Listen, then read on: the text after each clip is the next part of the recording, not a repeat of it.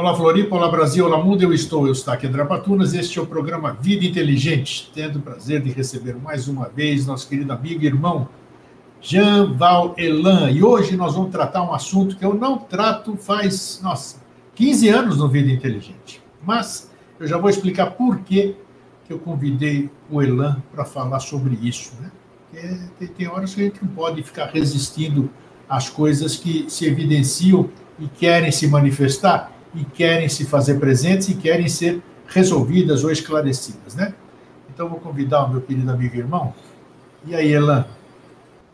Um abraço, muito então, aos seus telespectadores, que sempre nos acolhem com carinho. Meu. Muito obrigado por mais essa oportunidade de estarmos juntos aqui. Olha, eu estou botando muita fé hoje, principalmente... Bom, você sabe que eu, esse aqui é que nem o programa Silvio Santos, né? Ele faz o programa dele, quem mais se diverte, quem mais aprende é ele, né? Então, aqui no Vida Inteligente, eu também. Eu faço as perguntas, as curiosidades que eu tenho, você já sabe bem, né? Então, hoje, esse é um tema que me intriga muito. E eu conversando com um amigo outro dia, ele me contou um fato, porque ele era... Ele era Esse jogador, ele foi jogador de futebol, ou pleiteava ser jogador de futebol. Ele era do São Paulo, né? Muitos anos atrás. E um dia eles foram para uma concentração e ele foi olhar a janela do, do apartamento lá, do corredor do, do, do hotel, no quarto andar, e simplesmente a esquadria, a esquadria se soltou e ele despencou de lá de cima, de quatro andares, né? Sobreviveu. Recentemente, aqui estávamos conversando, ele me contou um fato de que ele foi num certo lugar um dia e alguém disse para ele, fui eu que te empurrei. Você entendeu? Como foi você que me empurrou? E aí ele foi atrás das informações, e as informações foram tantas, o Elan, para essa pessoa, foram tão uh, contundentes, vamos dizer, endereço, nome, cidade, toda essa coisa, e ele foi lá conferir esse negócio. E foi conferir e realmente era, era real. Então, eu tenho lido ao longo de todos esses anos algumas coisas que são inquestionáveis, digamos assim. Ou tem, ou tem outras explicações que nós vamos buscar conversar hoje, ou então o fenômeno, se é que eu chamo isso aqui de fenômeno, uma realidade, não sei como é que nós vamos nominar, o fenômeno existe. Então, eu quero, antes de mais nada, que você, é, como é que se diz, me decifre essa palavra reencarnação. Significa entrar na carne de novo, reencarnar. Nós estamos no processo, seríamos espíritos, e a gente está passando por uma experiência física, e depois termina essa experiência física, vamos, voltamos para algum lugar e vamos... reencarnando, readquirindo experiências físicas. Então, por favor, você que é profundo conhecedor do tema, gostaria que você esclarecesse no seu ponto de vista o que, que é a reencarnação. Desde quando se fala em reencarnação? É porque muitas, você vê que muitas doutrinas, muitas escolas, muitas religiões, elas relutam, né? Elas querem distorcer, elas querem negar, outras... Uh, maquiam para que isso não aconteça. Então eu vou deixar você falar. É, o, o que mais limita o ser humano é o conjunto das próprias opiniões que esse ser humano coleciona. E nisso reside algo muito inquietante, porque nós, naturalmente, somos levados a pensar que as opiniões que a gente coleciona estão corretas. E ainda colocamos no rosto um sorriso de superioridade quando escutamos alguém falar contraditório daquilo que pensamos, outras ideias, e nos perdemos em discussões de ego, onde a primeira vítima é sempre a própria verdade, que ela nunca vai aparecer, porque o que está havendo ali é uma disputa de egos, não necessariamente compromissados com a busca do verdadeiro, do real, mas tão somente em fazer valer o seu ponto de vista como vencedor, e esse é o lado tragicômico do nosso estacionamento espiritual. A questão não é uma crença, não é de acreditar nisso ou naquilo, e porque eu acredito nisso ou naquilo, eu vou para o céu ou para o inferno, eu serei melhor ou pior do que da crença que eu tenho. Isso é totalmente falso.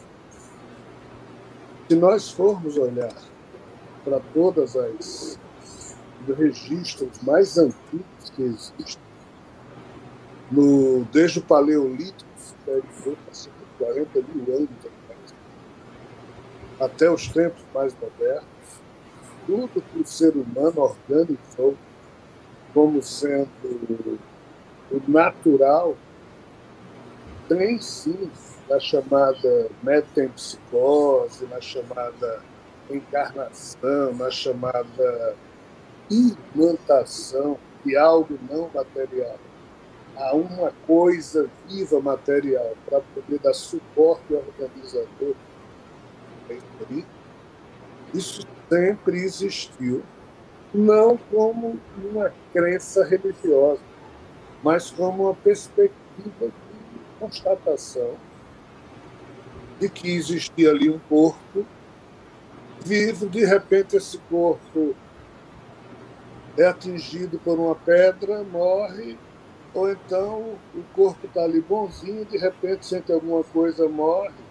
Os nossos antepassados diziam que a ânima, a vida, havia se retirado do corpo, como se ali existisse um espírito, uma ânima, uma alma hospedada naquele corpo dando vida. Essa sempre foi a percepção natural. Não era uma questão de crença religiosa, era uma questão de constatação. Com o tempo, essas próprias, esses, esses próprios registros mais antigos, né? Aí sim eles foram sendo é, toscamente religiosos, é, assumindo aspectos de religiosidade, quando as religiões foram substituindo esses registros antigos, que hoje a gente chama de mitológico. E aí a turma foi dizendo que o quê? Essa ânima saía do corpo humano quando os deuses queriam punir alguém.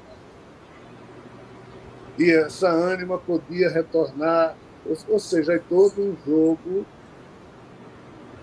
de constatar que a vida física só existia porque havia uma ânima na vida física, algo animando a vida física. Sim. Então, nem mesmo com as religiões mais antigas, a questão da imantação de um corpo espiritual ou de uma alma a um corpo físico-biológico, isso sempre foi absolutamente natural, inclusive entre todos os segmentos que compõem o povo judeu antes de Jesus. É. O próprio Jesus, se referindo a João Batista, disse, olha, esse aqui é o Elias que anunciou que haveria de vir, mas ele veio, mas vocês não reconheceram. Verdade. Esse jogo sempre foi absolutamente tranquilo, mas não como crença religiosa, tornam a dizer, como uma mera constatação da inteligência humana. Ponto. Quando começou a acontecer o cristianismo, que então se acreditava em reencarnação, para o catolicismo, ou seja, quando Constantino deixou, diz, como imperador romano, perseguir o cristianismo, como os outros imperadores romanos faziam, e no século quarto transformou o cristianismo no catolicismo, ou seja, numa religião perseguida por Roma, na principal religião de Roma, quando ele sacralizou o cristianismo agora como catolicismo, tem um fato terrivelmente pitoresco, porque no século seis, quando a decadência romana no Ocidente já era palpável, a Igreja Romana era mais forte em Constantinopla, cidade exatamente feita em homenagem a Constantino. E lá Teodora e Justiniano e Teodora formaram um casal peculiar, na qual a nossa amiga Teodora era alguém que tinha uma vida relativamente fácil e se casou com o imperador, mas as ex-amigas, ex-colegas dela de profissão ficavam recordando que ela era imperatriz, mas um dia ela já havia sido também coleguinha delas. E todo mundo dizia, e quem é prostituta, numa próxima vida vai ter que pagar os pecados. Então, de tanto escutar isso, a nossa amiga Teodora chegou para Justiniano, Justiniano e disse, não dá para você tirar essa regra daí, não, porque todo mundo fica me humilhando com esse negócio de vida futura, de que eu vou ter que... Então, o cânon chamado reencarnação saiu dos cânones da Igreja Católica no sino do que Justiniano fez para agradar a esposa. Pitoresco ou não, estúpido ou não, ridículo ou não, a crença católica tornou-se basilar a partir desse fato. A, e a partir de então começou a recusar essa história. E hoje, dois mil anos depois, os seres humanos se perdem em religiões. Algumas acreditam, outras não acreditam. E isso é absolutamente tragicômico e ridículo. Então, encarnação seria independente que a gente acredite ou não deixe de acreditar, é o que anima a vida biológica, é o que organiza a vida biológica. Isso é um conhecimento absolutamente natural, é um ponto pacífico em termos de conhecimento espiritual e só uma ignorância muito profunda, muito tosca, faz com que esse assunto seja discutido sobre a ótica. Ah, é, você acredita nisso? Então você é de Deus. Você acredita nisso? Você é do demônio. Isso é coisa ridícula. Eu queria te fazer uma pergunta. De quando eu mudei aqui para Florianópolis, cerca de trinta e dois anos atrás, tinha um colega que é meu amigo até hoje, ele é físico, né? Apesar de não exercer a, a profissão, mas ele, numa conversa um dia, porque a gente era adepto do, de estudo dos discos voadores, né? E tal, tal, tal, e numa dessas conversas que a gente fazia sobre pluralidade dos mundos habitados e tal, e veio o assunto de reencarnação. E ele disse para mim, ô Grego, eu não acredito em reencarnação pelo seguinte, porque nós temos os nossos pais, que consequentemente tiveram os pais deles, e assim vai todo mundo para trás. Então, nós todos temos, dentro do nosso organismo físico aqui, uma memória celular. Nós somos, os nossos antepassados vibram dentro das nossas células, dentro do nosso ser, as, as células têm memória e tal. E naquele tempo eu militava na doutrina espírita, né? Então nós, esse assunto apareceu. Ele disse, então, quando você vai num lugar assim, tem a manifestação espírita ali, e a pessoa fala disso aqui, que na vida passada ele foi isso, que ele foi aquilo, e tem a xenoglossia, xenoglossia, começa a falar línguas estranhas, tudo isso aqui. Isso, na minha opinião, diz o físico, meu amigo, não deixa de ser uma memória celular. Você tem aqui, todos os teus antepassados estão vibrando em você. Então, tudo isso aí, você vai acessando essas memórias e acontece tudo isso aqui. Eu até achei interessante esse ponto de vista dele. E, e factível, não sei. Qual é o seu parecer sobre essa possibilidade? Apesar... Vamos, é bom a gente conversar sobre todas as, as possibilidades para a gente poder chegar a um senso comum, assim, vamos dizer... Deixar o telespectador poder analisar, poder pensar também, buscar outras evidências para ele. O que você acha dessa teoria do meu amigo físico? Muito interessante. Aqui, aqui nós temos que ter muita prudência, porque a gente não pode dar por sabido aquilo que a gente está descobrindo aos poucos. Que esse conceito da encarnação é algo que a gente está longe de, entre aspas, poder considerar alguém autoridade nesse assunto. Não existe. Todos nós somos buscadores.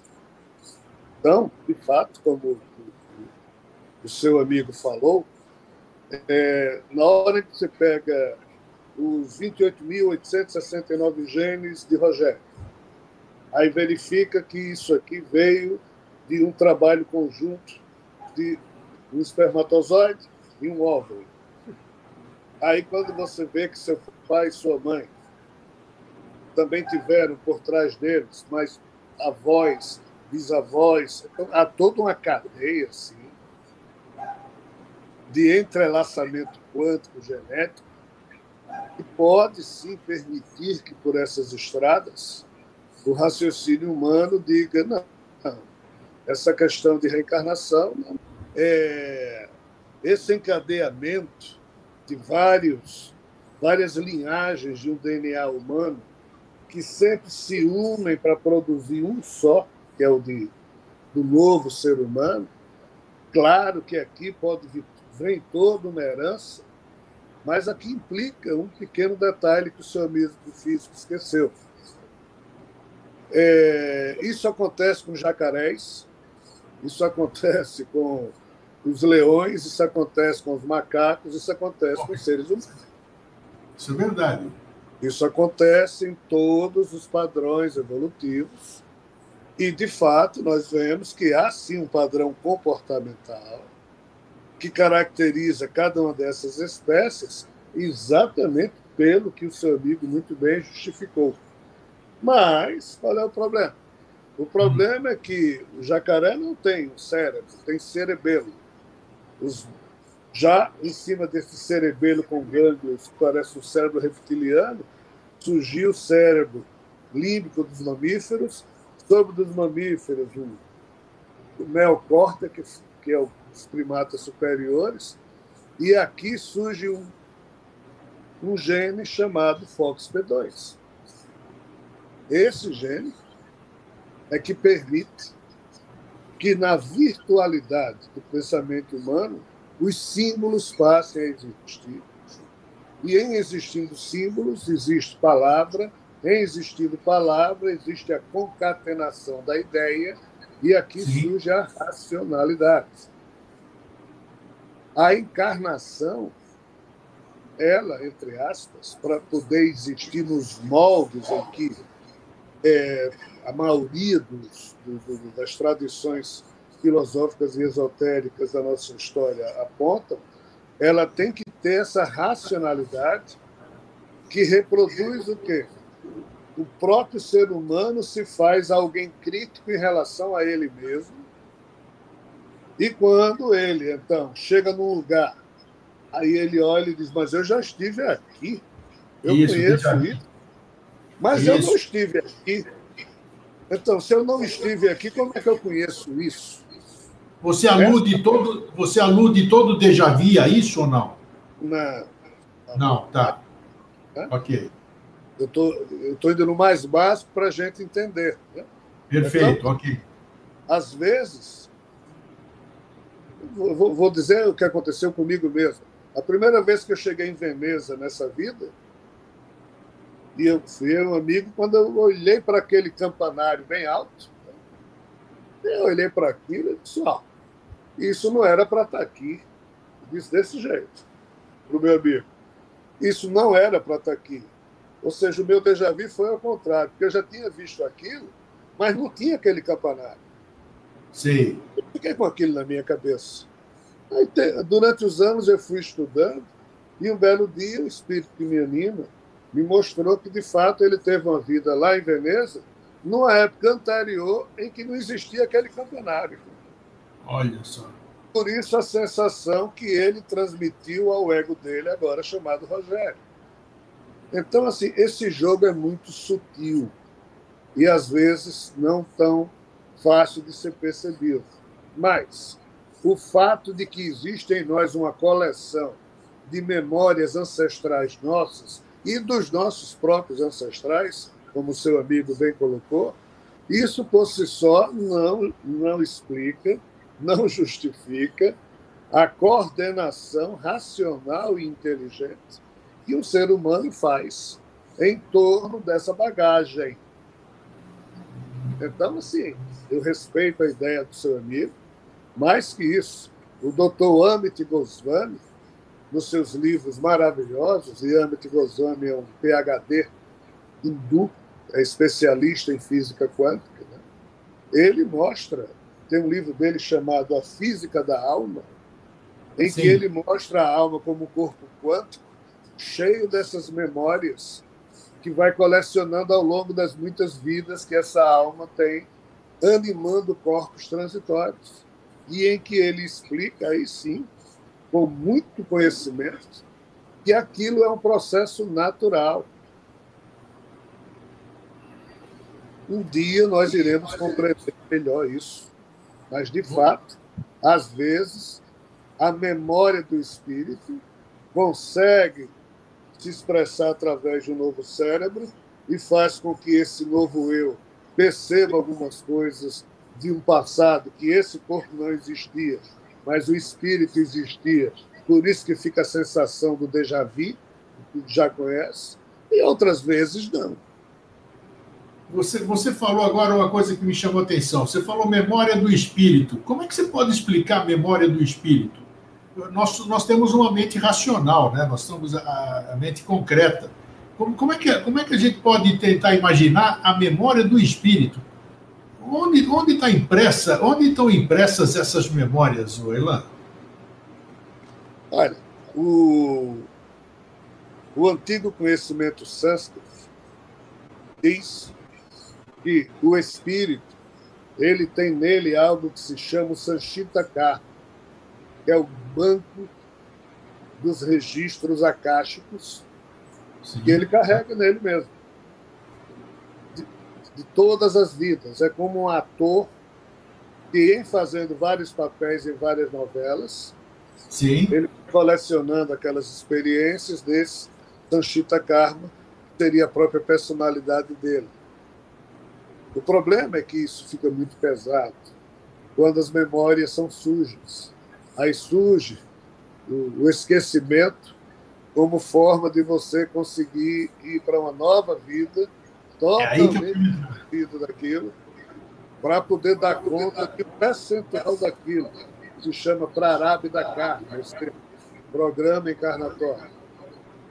Mas, indo agora para o espiritismo, os espíritos dizem o quê? Que os espíritos, na maioria, foram criados simples e ignorantes. Isso. Nascendo primeiro como, digamos, plantinhas, depois animais irracionais. Até aí eles vão vivendo, mas note, Eustáquio, eles não têm um senso de eu. Eles não têm esse senso.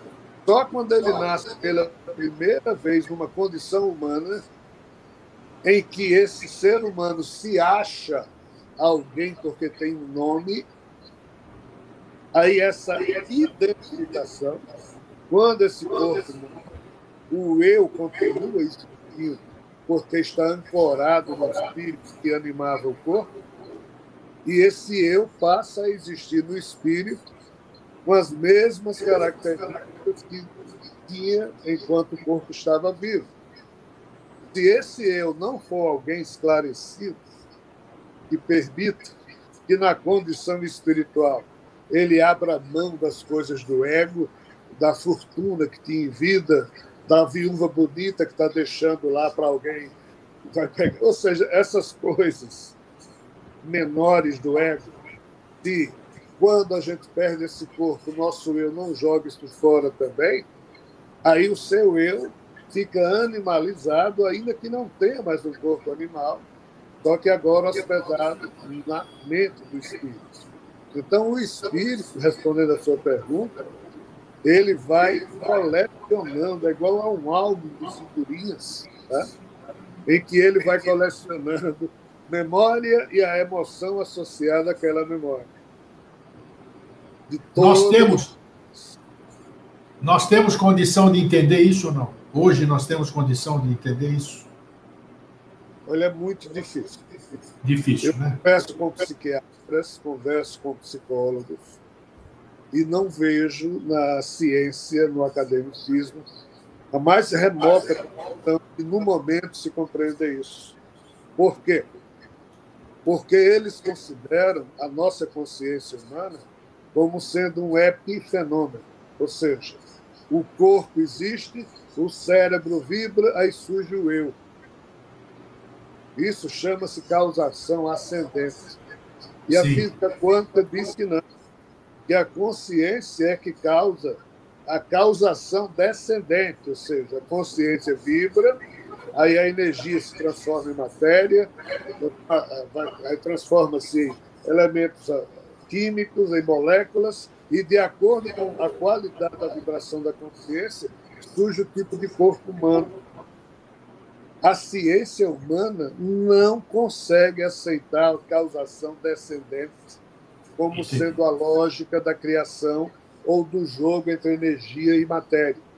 Enquanto eles não perceberem isso, essa questão que você está perguntando jamais será compreendida academicamente. Está certo? Está certo, Eustáquio? Daí vem uma pergunta aí com, com uma outra história que eu vou contar. Você falou da questão do esquecimento, agora você falou dos porquês também, e daí tem, trinta anos atrás, mais ou menos, nós tínhamos formado um grupo com pessoas super graduadas aqui no, no, em aspecto de responsabilidade e de, de paranormalidade de cada um, né? Então tinha médium, tinha vidente, tinha paranormal, tinha cada um com suas habilidades psíquicas, digamos assim. E numa certa ocasião, nós atendemos uma, uma amiga nossa, que ela tinha uma angústia incrível pelas filhas dela. Ela tinha três filhas, três filhas mulheres, e não conseguia ficar sossegada se a filha estava na escola, outra filha saía para comprar pão, ou qualquer atividade que as meninas faziam, ela ficava desesperada em casa. Era um, era um, era um como é que se diz, um zelo pelas, pelas meninas que não... Então, isso a perturbava, e falou, vamos ver então, vamos ver o que, que a gente pode acessar, digamos assim, né? Então, como tinha gente graduada, a gente ancorava energias, era uma coisa demais, demais. Nós interrompemos depois, mais para frente, porque nós chegamos num ponto que a gente não tinha mais controle sobre aquilo que a gente estava fazendo. Então, por prudência, nós resolvemos parar. Olha, eu falo e eu arrepio todo. Mas a gente fazia coisas que pouca gente acreditava se visse, mas tudo bem. Nós fomos responsáveis de parar quando a gente não entendia mais o que estava acontecendo. Prudência. Bom, nós fizemos o trabalho com essa irmã e nós conseguimos descobrir, veio toda essa coisa e tal, apareceu, para quem podia ver, que essa irmã tinha em vidas passadas, alguma coisa assim, é, dado cabo das filhas. Tinham sido as filhas delas, não sei o que tal, e ela matou as três mulheres. Então, nasceram na mesma família, alguma coisa assim. E isso fazia com que ela ficasse com aquela preocupação, quero estar perto, aquela coisa, de alguma forma, estava na essência dela, sabe-se lá como é que a gente vai chamar isso, como você pode chamar isso aqui, e deixava ela perturbada. Então, o fato dela ter sabido o que tinha acontecido, que nós dissemos para ela, É, às vezes a pessoa não está preparada para ouvir certas coisas, mas ela era esclarecida, pôde ouvir, e a partir do momento que ela tomou ciência, o que ela fez numa, numa ou em algumas vidas passadas, ela passou a ter um convívio harmônico com as filhas e sossegado. Ela tinha entendido que aquilo lá tinha acontecido num passado remoto, sabe-se lá quando, e que essa oportunidade era uma outra oportunidade. E a partir daí ela começou a ter uma experiência legal com as filhas. Então a pergunta é a seguinte... Primeiro, por que que a gente esquece? Por que que a gente esquece o que a gente foi? Claro, a explicação você vai, você vai tirar de letra, né? Por que, por que isso? E por que que às vezes é necessário que a gente saiba para resolver um problema que nos aflige nesta vida, digamos assim? Como é que, por que esse esquecimento? E nós, nós não podemos, nós não estamos aptos a suportar ou saber algo que nós já fizemos no passado, porque, por teoria, se eu voltei, se eu reencarnei, digamos assim, eu estou um pouco melhor, sei lá, eu recebi uma nova oportunidade, vamos conjecturar, vai. Eu não tenho prova de nenhuma do que eu estou falando, mas eu recebi uma nova oportunidade, vai lá, grego, você tem uma ficha tal, você deve cinquenta pila, vai lá e vê quanto você vai conseguir pagar, ou você pode aumentar sua dívida, vai lá. Mas por que que eu não tenho... Por que que o ser humano não tem o conhecimento do que ele fez para poder trabalhar em cima daquilo? Ele poderia não suportar? É coisa do senhor do karma? Sei lá. Fala aí, Elan. Não, é um problema do médium. na espiritualidade, é, uma costuma brincar é, a forma como os antigos deuses desse universo vizinho, Deus, sei lá quem, tiravam deles mesmos a própria célula e clonavam figuras a partir da sua própria vontade. Sim.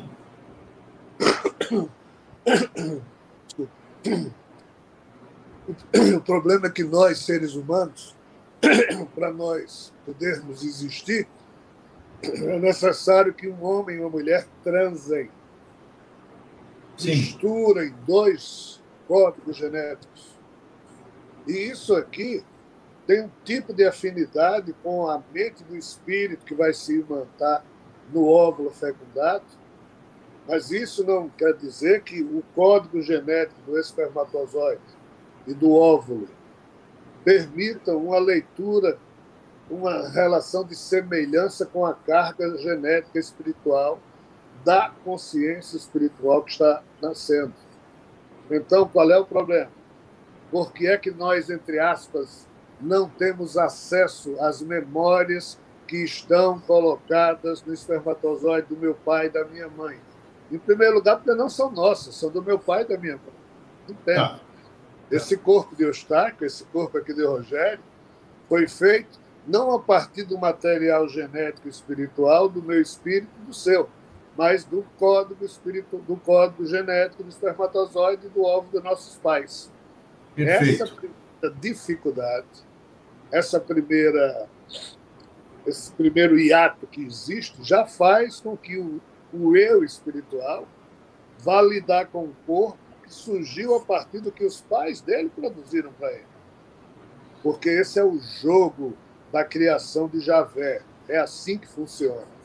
A espiritualidade tá. improvisa as encarnações para poder levar adiante esse jogo.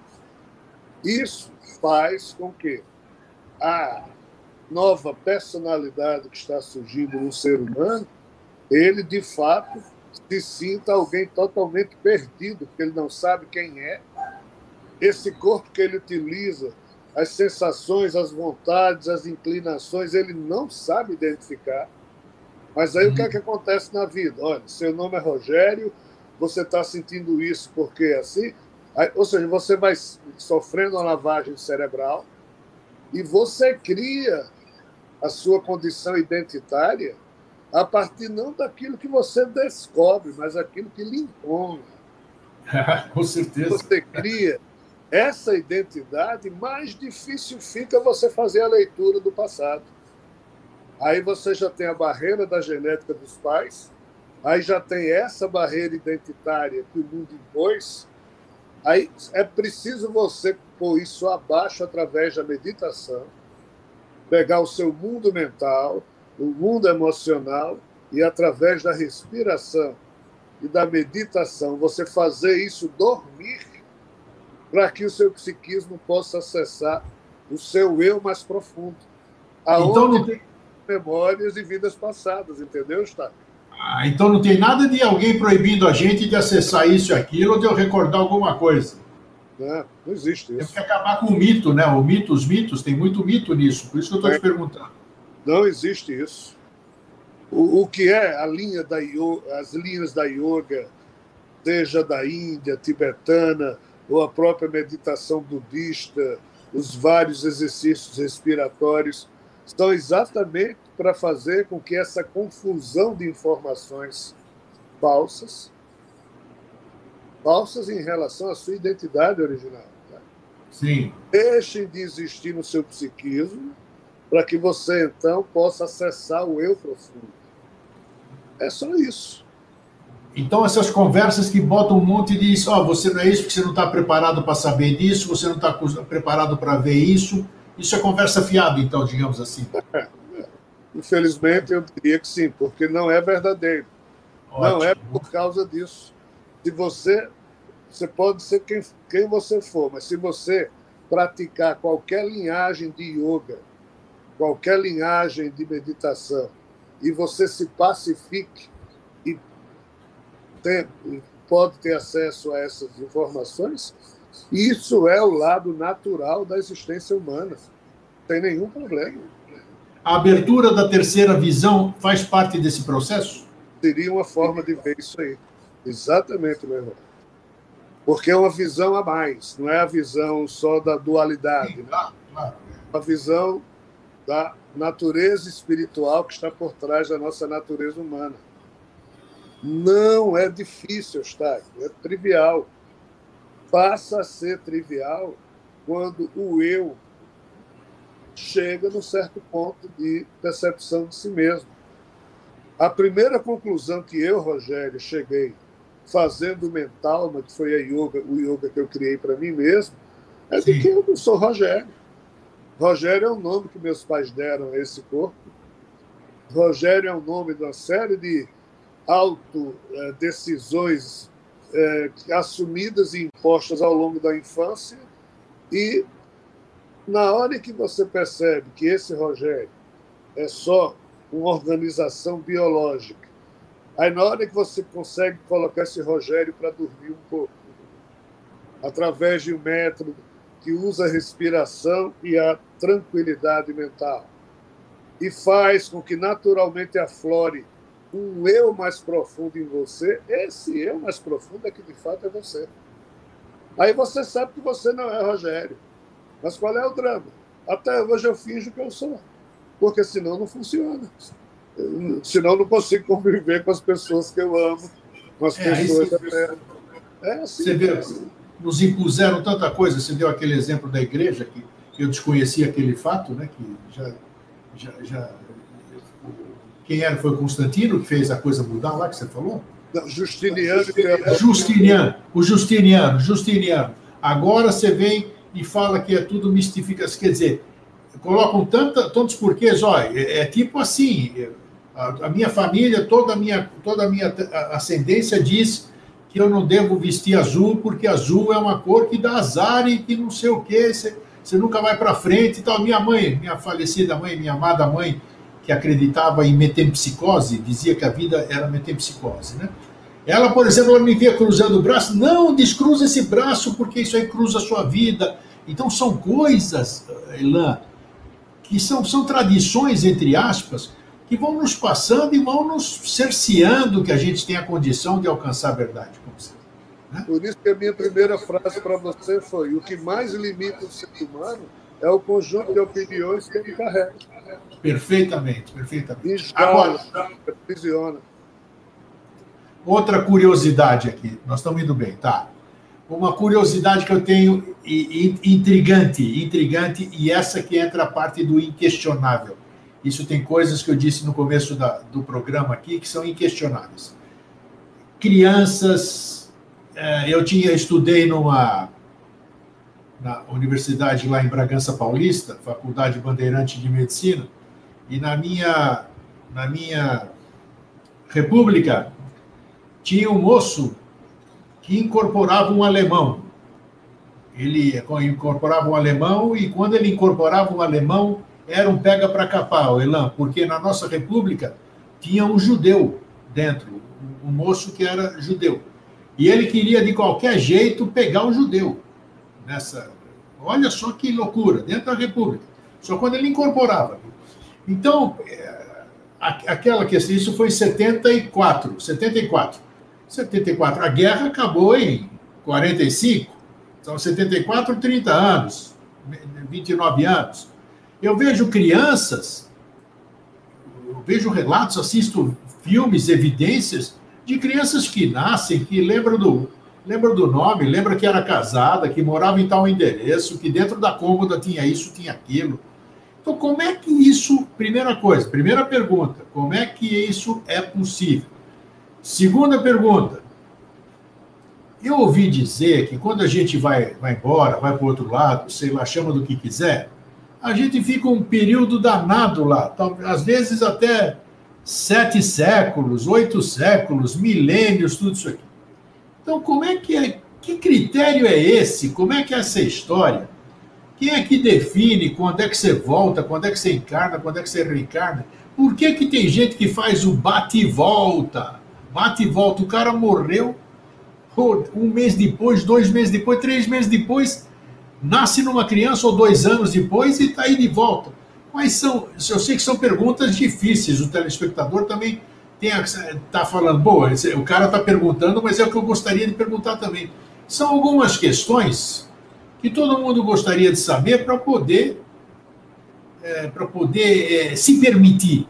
Quando, quando alguém me dá uma resposta plausível, eu relaxo e me permito. Quando eu me permito, eu estou aberto para o conhecimento, para pesquisar mais, para ouvir uma outra pessoa, para ouvir outras opiniões. Como é que você explica essas questões que eu acabei de levantar e te perguntar aqui, Elan? Olha, para a gente entender isso, a gente teria que primeiro definir um contexto.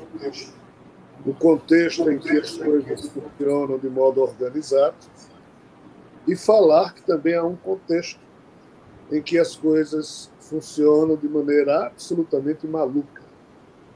Aí você me pergunta, mas você está falando disso da vida espiritual? Eu digo, é exatamente isso que eu estou falando. Não, mas a vida espiritual é cem por cento comandada por Deus, tudo que acontece lá é cem por cento organizado. Não, não é. Esse é o drama. O que é um contexto organizado? Um espírito ele vai encarnar. Então, o guia espiritual desse espírito convoca, vamos assim dizer, pelo e-mail, pela rede social da, da família desse espírito.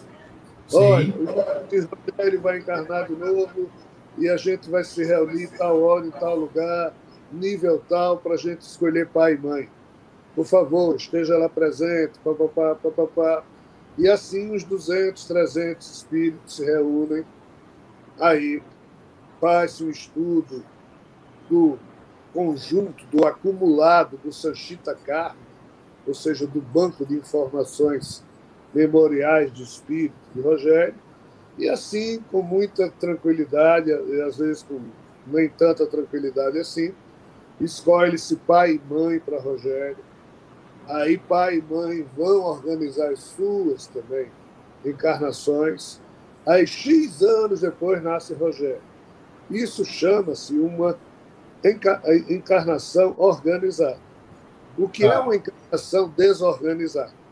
Opa, existe? João e Maria tomaram todas, cheiraram cocaína, tudo que você imagina. Aí vão para um bar, se encontram, nunca havia. João e Maria nunca vi, haviam se visto na vida. Mas os dois estão cheios de pelps, cocaína. Cada um tem dez, vinte espíritos obsessores em cima, recebendo os fluidos daquele vício. E João e Maria vão transar nessa noite. Aí transam e Maria está fértil. Aí Boa. O espermatozoide qualquer de João fecunda Maria. Isso. Quem vai ter filho dele? Um desses vinte espíritos obsessores, o que tiver o azar de ser puxado. Sério? A genética mais próxima do que resultar do encontro do espermatozoide e do óvulo de João e Maria, vai fazer um puxão a esse coitado desse espírito, que não sabe nem quem é João e Maria, estava ali só retirando um pouquinho da, do cheira-cheira, vai ser filho de Maria. João vai embora, não sabe nem que Maria engravidou, não se lembra nem de Maria no outro dia. Isso aqui é uma encarnação desorganizada. A maioria das encarnações na Terra, até um tempo atrás, era desse jeito. Bate! Então veja o fluxo espiritual, é uma bagunça generalizada. Então, se é assim na entrada, é assim também na saída. A maioria dessas figuras, às vezes, é abortada, ou nasce, mas não vai ter um pai ou uma mãe que cuidem, ou vai ser largado em algum lugar. Então, assim, está. Às vezes, tem realmente espírito que estava no corpo, o corpo morreu, ele vai para a espiritualidade, por questões outras, em menos de seis meses, já, já encarnou de novo. Aí traz as memórias absolutamente malucas, desconexas, porque não teve tempo de, de, de se pacificar na espiritualidade, não teve tempo de organizar. Então, assim, tem de todo tipo. Isso não quer dizer que você se lembrar das coisas seja necessariamente um problema ou algo bom. Não, o problema está no equilíbrio psíquico de quem tem acesso a essas informações. A vida já é difícil sem você saber de nada do passado. Agora, imagina você começar a saber as coisas do passado. E essa mulher que está empacarando comigo, na vida passada, ela fez isso comigo. E ninguém nem, nem, nem namora. Se a gente fosse saber tudo uns dos outros, dificilmente surgiria família. E todos nós temos memórias desagradáveis para se lembrar. Mas pouco importa. Apenas vamos entender o seguinte. A vida não é uma dádiva no sentido de que é algo decente. A vida ainda um dia será uma dádiva, mas, por enquanto, a vida é o que cada um faz dela. Não existe uma organização... É, essas histórias que a gente conhece, até as próprias as, as histórias do Kardec, o livro do Kardec, que é antigo, livro dos espíritos, o livro dos médiuns, céu e inferno, uma série de coisas... Ali mostra que existia, existia alguma organização. Hoje nós estamos... Em cima do contexto organizado. Sim, sim. Em cima do contexto desorganizado, ninguém consegue fazer nada. Mas é incrível. Eu não, eu não, tinha, eu não, eu não podia jamais imaginar que o mundo espiritual pudesse ser desorganizado também. Você contou aquela história do prédio, que todo mundo adorou aí, aquela analogia que você fez do prédio, né? Um dos programas que a gente fez, e agora essa aí de que existe baderna espiritual, que o mundo astral é uma história, agora não tem nada a ver o mundo astral com o que nós estamos falando aqui, que é uma... Aqui você, você ilustrou muito bem o que acontece quando duas pessoas bêbadas ou tudo aqui transam. Agora, eu fiquei impressionado, impressionado em saber que um obsessor pode virar filho do casal que está sendo obsediado ali, ou em função daquilo que está consumindo. Existem as afinidades, você atrai afinidade, né? Você, você... Agora, isso aí me impressionou. E, e, e me causa uma pergunta que, é, que eu não posso deixar de fazer. Mas esse ser que é um obsessor e está entrando por essa situação que não é boa para o mundo físico novamente, que tipo de vida ele vai ter? Porque não deixa de ser uma oportunidade. Mesmo sendo desorganizada, é uma oportunidade dele ter uma encarnação correta, sei lá. Como é que é isso? Infelizmente, infelizmente, em quase cem por cento dos casos, ele se torna um ser humano pouco útil ao progresso do mundo onde ele está, da vida, da família que ele está, da cidade onde ele mora. Normalmente, ele vai se... meter os pés pelas mãos. Ele vai se tornar um bandido, vai enfiar a cara em droga, vai matar alguém. Vai... Não é errado, infelizmente. Isso não é pré-conceito. Isso não é algo pré-estabelecido. É mera constatação. É horrível a situação. Por isso que isso chama-se um planeta de expiação e provas.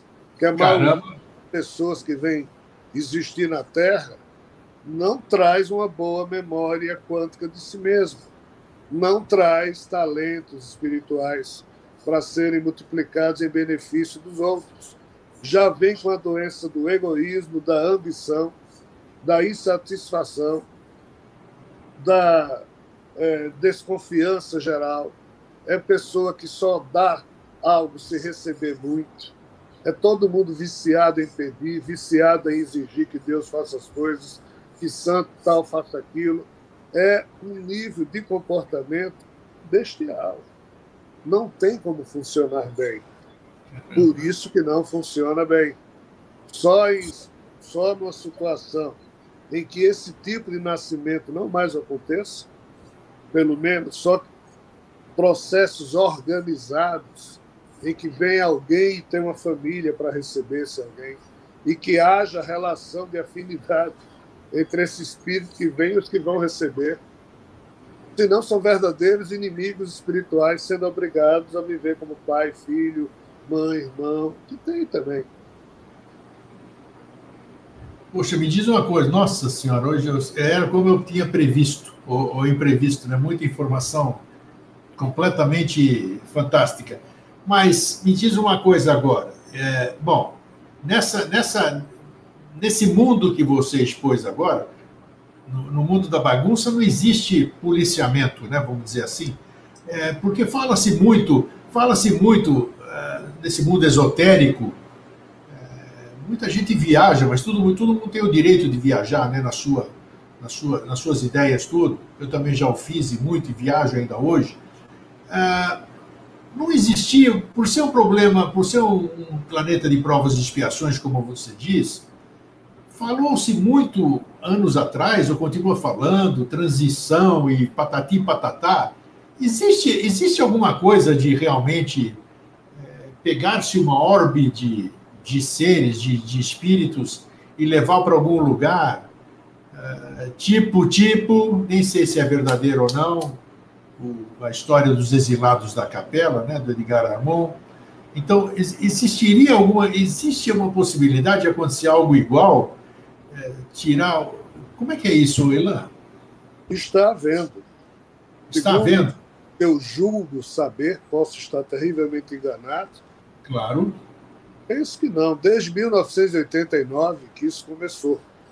oitenta e nove Isso, quem está morrendo, aquele que está desencarnando, ou já está se organizando para continuar a nascer aqui na Terra, ou vai se tornar alguém no processo de especiação da humanidade, uma humanidade melhorada que vai viver em Marte, na Lua, numa nave, por aí vai.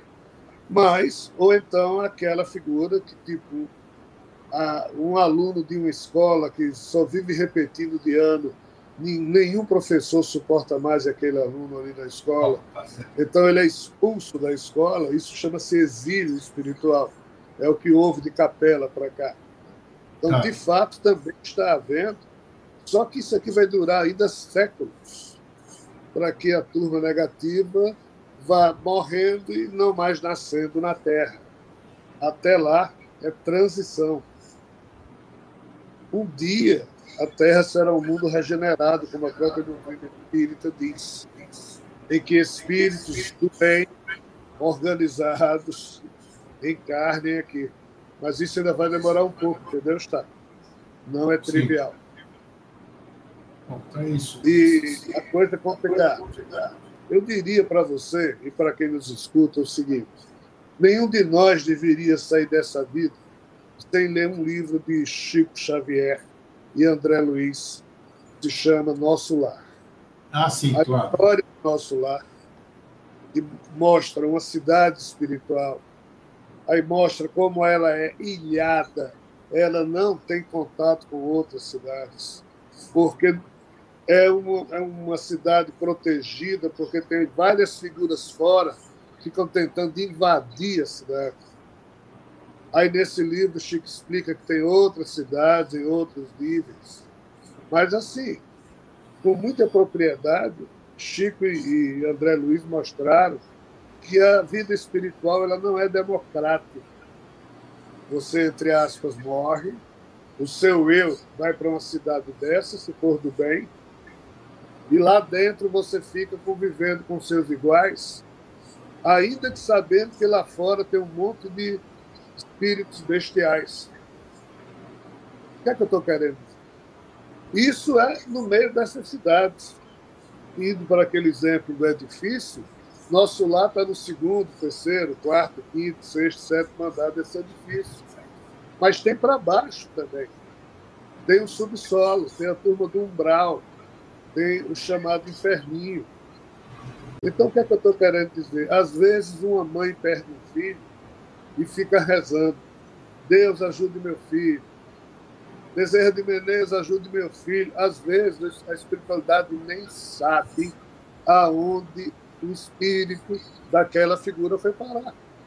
Vixe, mãe. A espiritualidade só sabe aonde estão os espíritos que estão vivendo sob o contexto organizado dessas cidades, desses núcleos socorristas, dos núcleos espirituais. Na erraticidade, ninguém sabe. Às vezes demora vinte, trinta anos para um grupo de espíritos descobrir aonde está fulaninho, porque a avó dele é alguém que tem muito mérito espiritual e reza todo dia para que aquele neto dela seja ajudado. Gente! Não é trivial, não é fácil, não é assunto para gente romântica. Muito bom! Caramba, eu sabia que ia dar nisso. Nós vamos arrumar muito comentário, muito, mas é bom, tem que falar mesmo, tem que, é, é assim, tem que ser contundente, tem que fazer ir atrás, né? Porque se a gente ficar só na cartilha, Elan, nós vamos continuar sendo vaca de presépio, vamos estar sendo conduzido, você não pode pensar diferente disso e vamos seguindo aí, entendeu? Acho que... O que, que você... Poxa, o que, que você daria de, de recado, assim, vamos dizer, para essas pessoas que ficaram chocadas agora, que nem eu? Chocada não, fiquei impressionado aqui com esse tipo de informação. Agora eu vou pensar, vou pensar, vou pensar, que, sei lá, para onde... As pessoas temem, né? Temem passar. Eu disse para um amigo que é espírita, espírita daqueles fanáticos, que ele sabe o caminho da casa dele para o centro espírita e do centro espírita para casa... Mas é um irmão, é um, é um amor de pessoa. Então, eu já disse para ele, o nome dele é João, João Carlos. João, o problema é, um só eu falei para ele, o problema é se tiver alguma coisa do lado de lá. Sério, eu tenho que rir, porque, porque aqui, se, se, se a gente soubesse que a gente morreu, da forma que for, não interessa, natural, morreu, enterrou, acabou, virou pó. Putz, que legal, rapaz. Esqueceu de tudo, tá apagado. Mas aí eu pergunto, João, ele sabe, ele vai assistir isso aqui, ele vai falar, putz, é... João, e se tiver alguma coisa do lado de lá? É o que você disse. Sabe, muita gente hoje que vai assistir esse nosso programa aqui vai temer. Vai temer, vai se preocupar, porque eu não sei. Eu, eu, aquilo que você disse, eu, no meu ânimo aqui, o Eustáquio, que está conversando com o Rogério, somos nós, mas ninguém sabe o que está aqui. Não sei para onde nós vamos aqui, né? Saímos daqui, eu, eu não sei. Eu posso estar aqui sendo uma, uma pessoa boníssima, mas não sei. Não sei o que, que tem.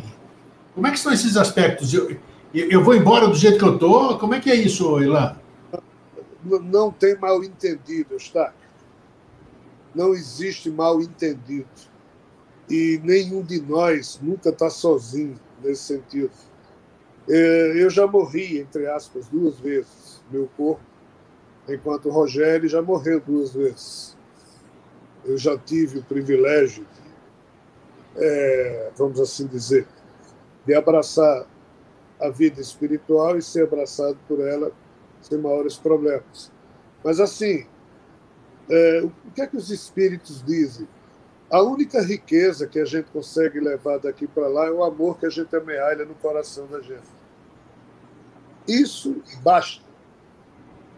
Por mais imperfeitos que nós sejamos e somos, e erramos todo dia, mas pelo menos se a gente tenta fazer o bem, tenta acertar, não precisa ser crente, não precisa nem acreditar nisso ou naquilo. Basta ter vergonha na cara, no sentido de tentar ser bem. Só isso já lhe abre tudo que é porta espiritual, porque o bem tem um valor formidável. O amor tem um valor formidável. Só que não é o amor de blá, blá, blá, não. É o amor filosófico, é o amor honesto. Então, quem se sente em paz consigo mesmo, não tem nenhum problema na hora da morte. Quem não se sente em paz consigo mesmo e fica rezando, pedindo ajuda, maravilhoso, não há problema, é ajudado. Agora, se você fez mal a um monte de gente, passou a vida inteira pisando no pescoço de Deus e o mundo, pá, pá, pá, pá, pá, pá, pá, pá. Aí você quer o quê? Você quer que nessa hora esteja os anjinhos do seu lado? Não. A turma que você pisoteou vai estar do seu lado. Aí, amigo... Causa e efeito. Causa e efeito. Então, assim, é, essa turma do contexto complicado, e aquilo que eu falei, lembre-se bem, você que nos escuta, há dois contextos. Há um que é organizado, onde a decência, a dignidade, a solidariedade, o amor, a confiança, o companheirismo, isso aqui roda, faz girar esse contexto. E tem o outro, que é o do desespero, que ninguém está no comando, que é uma esculhambação. Isso é real. Ah, é bom. Mas basta que a gente sinta-se em paz, basta que a gente se sinta como alguém que está tentando atuar no lado do bem e do belo. Basta isso, cara. Maravilha. Olha, por hoje deu. Adorei, adorei. Acho que nós vamos fazer muito barulho aí, viu? Nós não, eu perguntando e você respondendo aí. Elan, meu querido amigo e irmão, muito obrigado mais uma vez por dispor do seu tempo, estar aqui compartilhando conosco no Vida Inteligente. Espero que você fique bem, te deixo um fraterno abraço e até a próxima oportunidade que terá, né? Porque logo, logo você vai estar de volta aí para a gente falar sobre outros temas que eu sei que você é capaz de responder. Então, como você é corajoso também, né? Tem gente que rodeia, não gosta de se comprometer, fica assim, sabe? Então, aí fica, fica uma conversa improdutiva se a gente, é, se a gente assim conduz, né? Mas você, eu sei que você fala na lata mesmo, responde e não teme aquilo que você, que você fala. Então, é isso. Deixo as suas considerações finais. Ah, mais uma vez eu agradeço, como você disse, somos nós que aprendemos na hora em que discutimos esses temas. Né? O importante é que faça isso sempre, sem maiores pretensões. A verdade a gente vai descobrindo aos poucos, mas a verdade do, da vida de cada um de nós, essa é real. Nós somos agentes da vida. Quanto mais amor amealharmos no coração e semearmos, tudo fica muito bem. Então, agradeço profundamente a você, aos seus telespectadores, mais uma vez, essa acolhida. Bom fim de ano, boa entrada aí de ano para todo mundo. E vamos para os próximos anos que nos aguardam. Um grande abraço. Valeu, querido. Um abraço. Até mais. Tchau. Gente, que conversa, hein? Nossa, nem eu esperava assim. Não, vou pensar muito. Nossa, vou pensar muito, vou reler muita coisa. Às vezes você já leu isso, alguma coisa do que ele falou, mas não se deu conta, né? Mas vamos lá. O importante é estar atento, e hoje recebemos muita, muita dica, né? Só erra quem quer. É isso aí, gente. Um fraterno abraço e um feliz sempre. Até mais. Tchau.